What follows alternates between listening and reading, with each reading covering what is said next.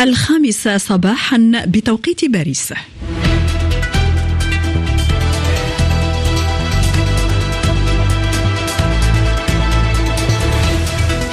وصلنا إلى موعد النشرة الثانية في صباح مونتي كارلو الدولية. أعدها ويقدمها نبيل شوفان. صباح الخير نبيل.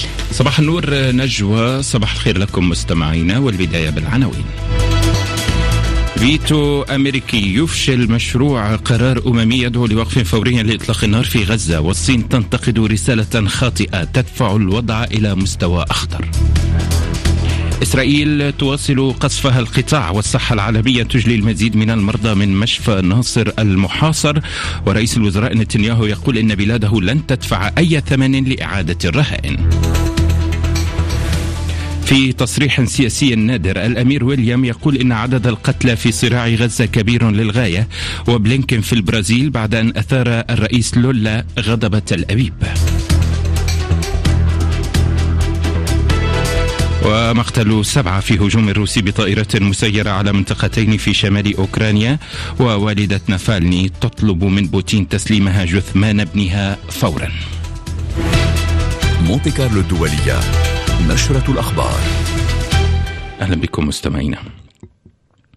استخدمت الولايات المتحدة حق النقض الفيتو للمرة الثالثة يوم أمس ضد مشروع قرار قدمته الجزائر ودعمته الدول العربية وطالب بوقف فوري لإطلاق النار لأسباب إنسانية في الحرب الإسرائيلية على قطاع غزة كما دعا للإفراج عن الرهائن. وصوت للقرار في مجلس الأمن 13 دولة عضو من أصل 15 وامتنعت المملكة المتحدة عن التصويت من نيويورك علي بردى الفيتو الذي استخدمته الولايات المتحدة في مجلس الأمن ضد مشروع جزائري للمطالبة بوقف فوري لإطلاق النار في غزة ضاعف الإحباط العربي والدولي من سياسة إدارة الرئيس جو بايدن حيال الحرب بين إسرائيل وحماس. تذرعت واشنطن بأن النص سيؤثر سلبا على المفاوضات الجارية لإطلاق جميع الرهائن. عرضت مشروع قرار بديل يدعو إلى وقف مؤقت لإطلاق النار عندما تسنح الفرصة عمليا. حظي مشروع القرار الجزائري بدعم 13 دولة فيما امتنعت بريطانيا عن التصويت. تداور المندوبون العرب وروسيا والصين وغيرهم على توجيه اللوم للجانب الأمريكي الذي لم يحدد موعدا للتصويت على مشروع قراره. كل هذه التصريحات عكست الدعم القوي من كل أنحاء العالم لإنهاء الحرب. علي برد واشنطن مونت كارلو الدولية.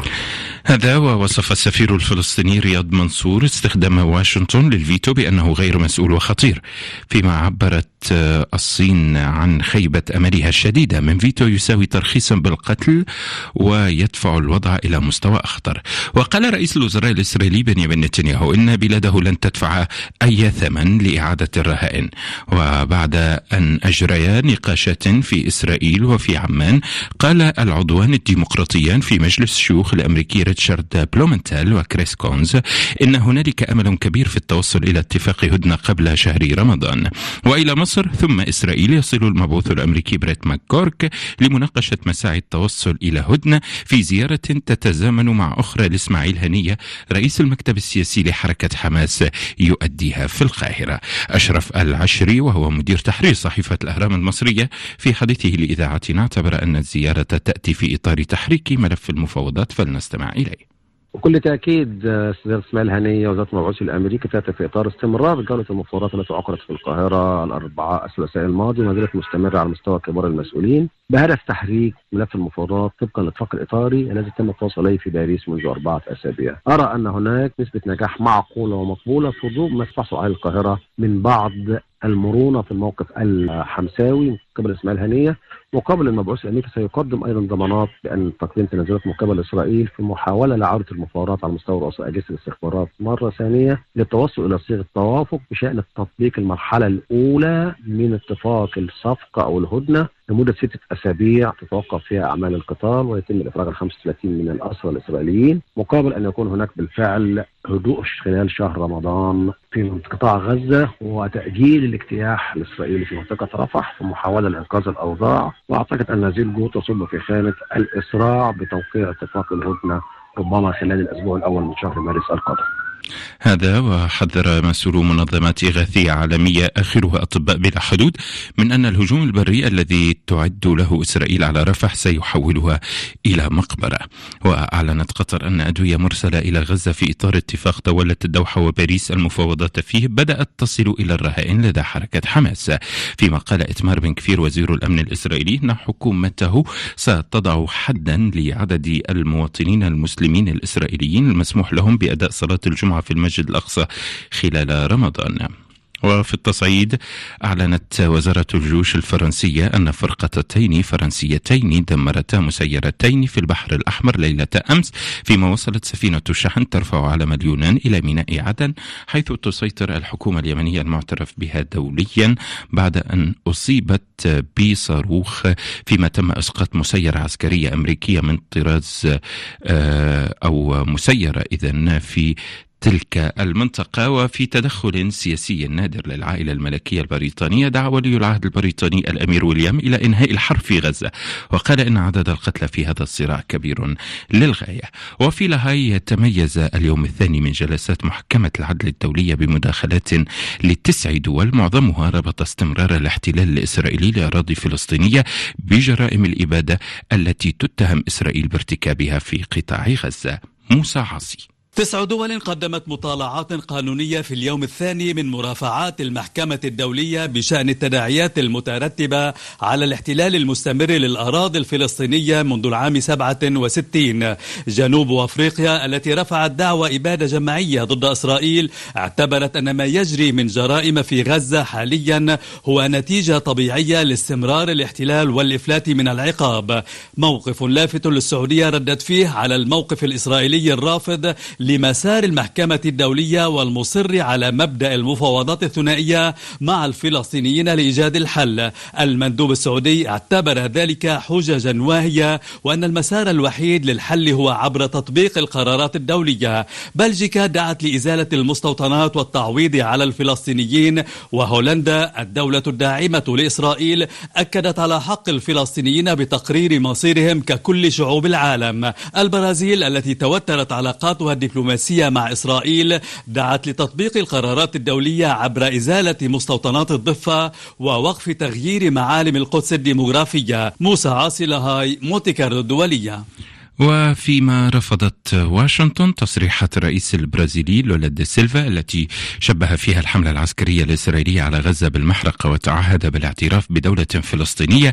وصل وزير الخارجية الأمريكي أنتوني بلينكين إلى برازيليا قبل أن يتوجه إلى ريو دي جانيرو لحضور اجتماع وزراء خارجية مجموعة العشرين.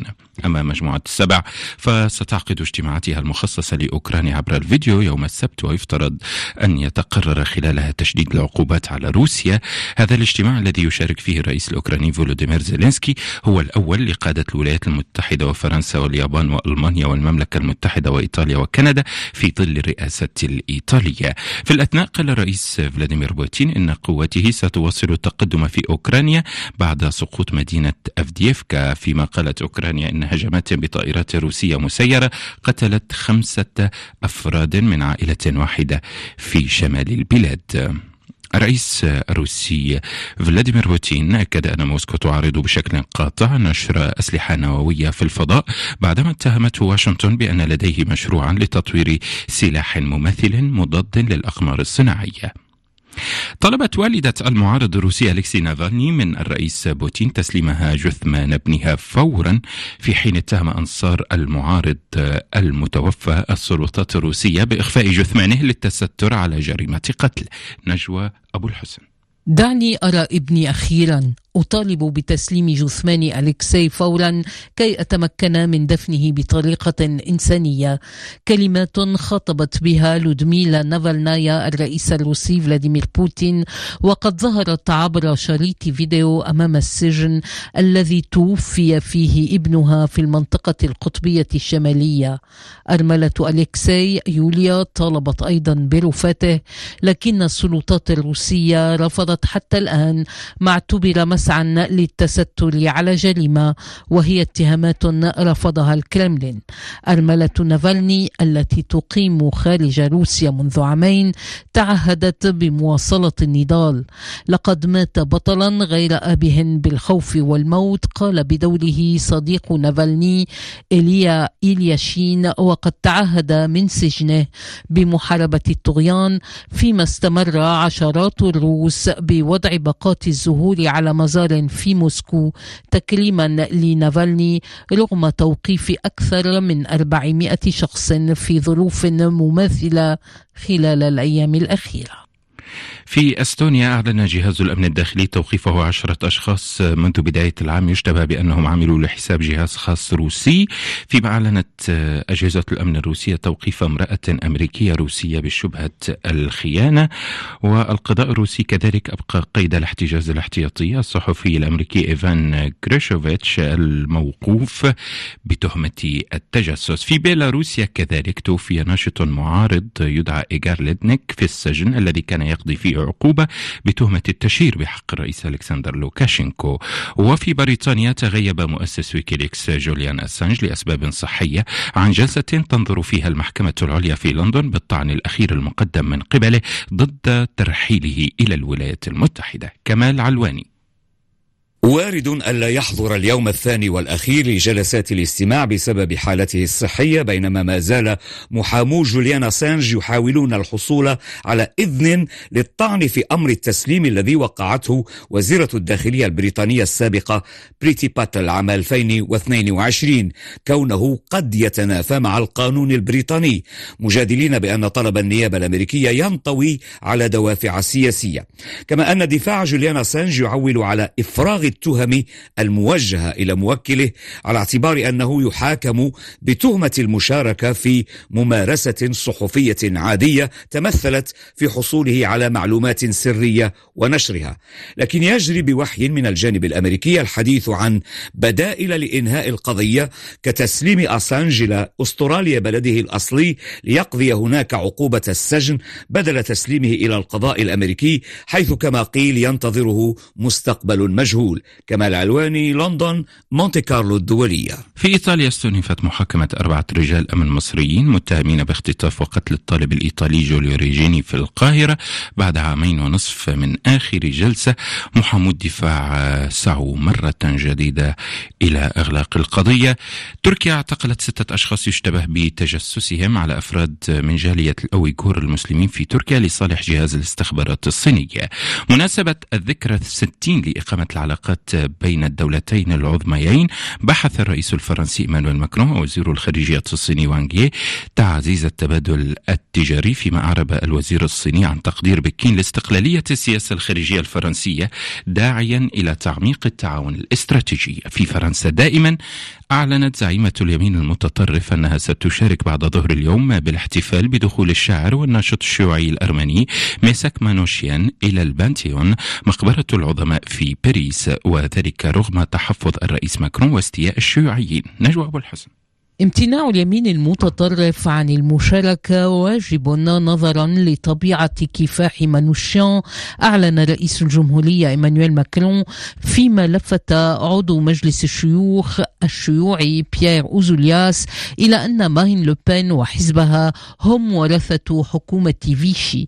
أصلهم يعود إلى الذين مكنوا إعدام أولئك الذين تكرمهم الجمهورية قال بدوره رئيس الحزب الشيوعي فابيان روسيل في إشارة إلى ميساك مانوشيان الشاعر والناشط الشيوعي الأرمني الذي يشكل دخوله البانتيون مقبرة العظماء في باريس تكريما لكل المقاومة الشيوعية والأجنبية بحسب الإليزيه.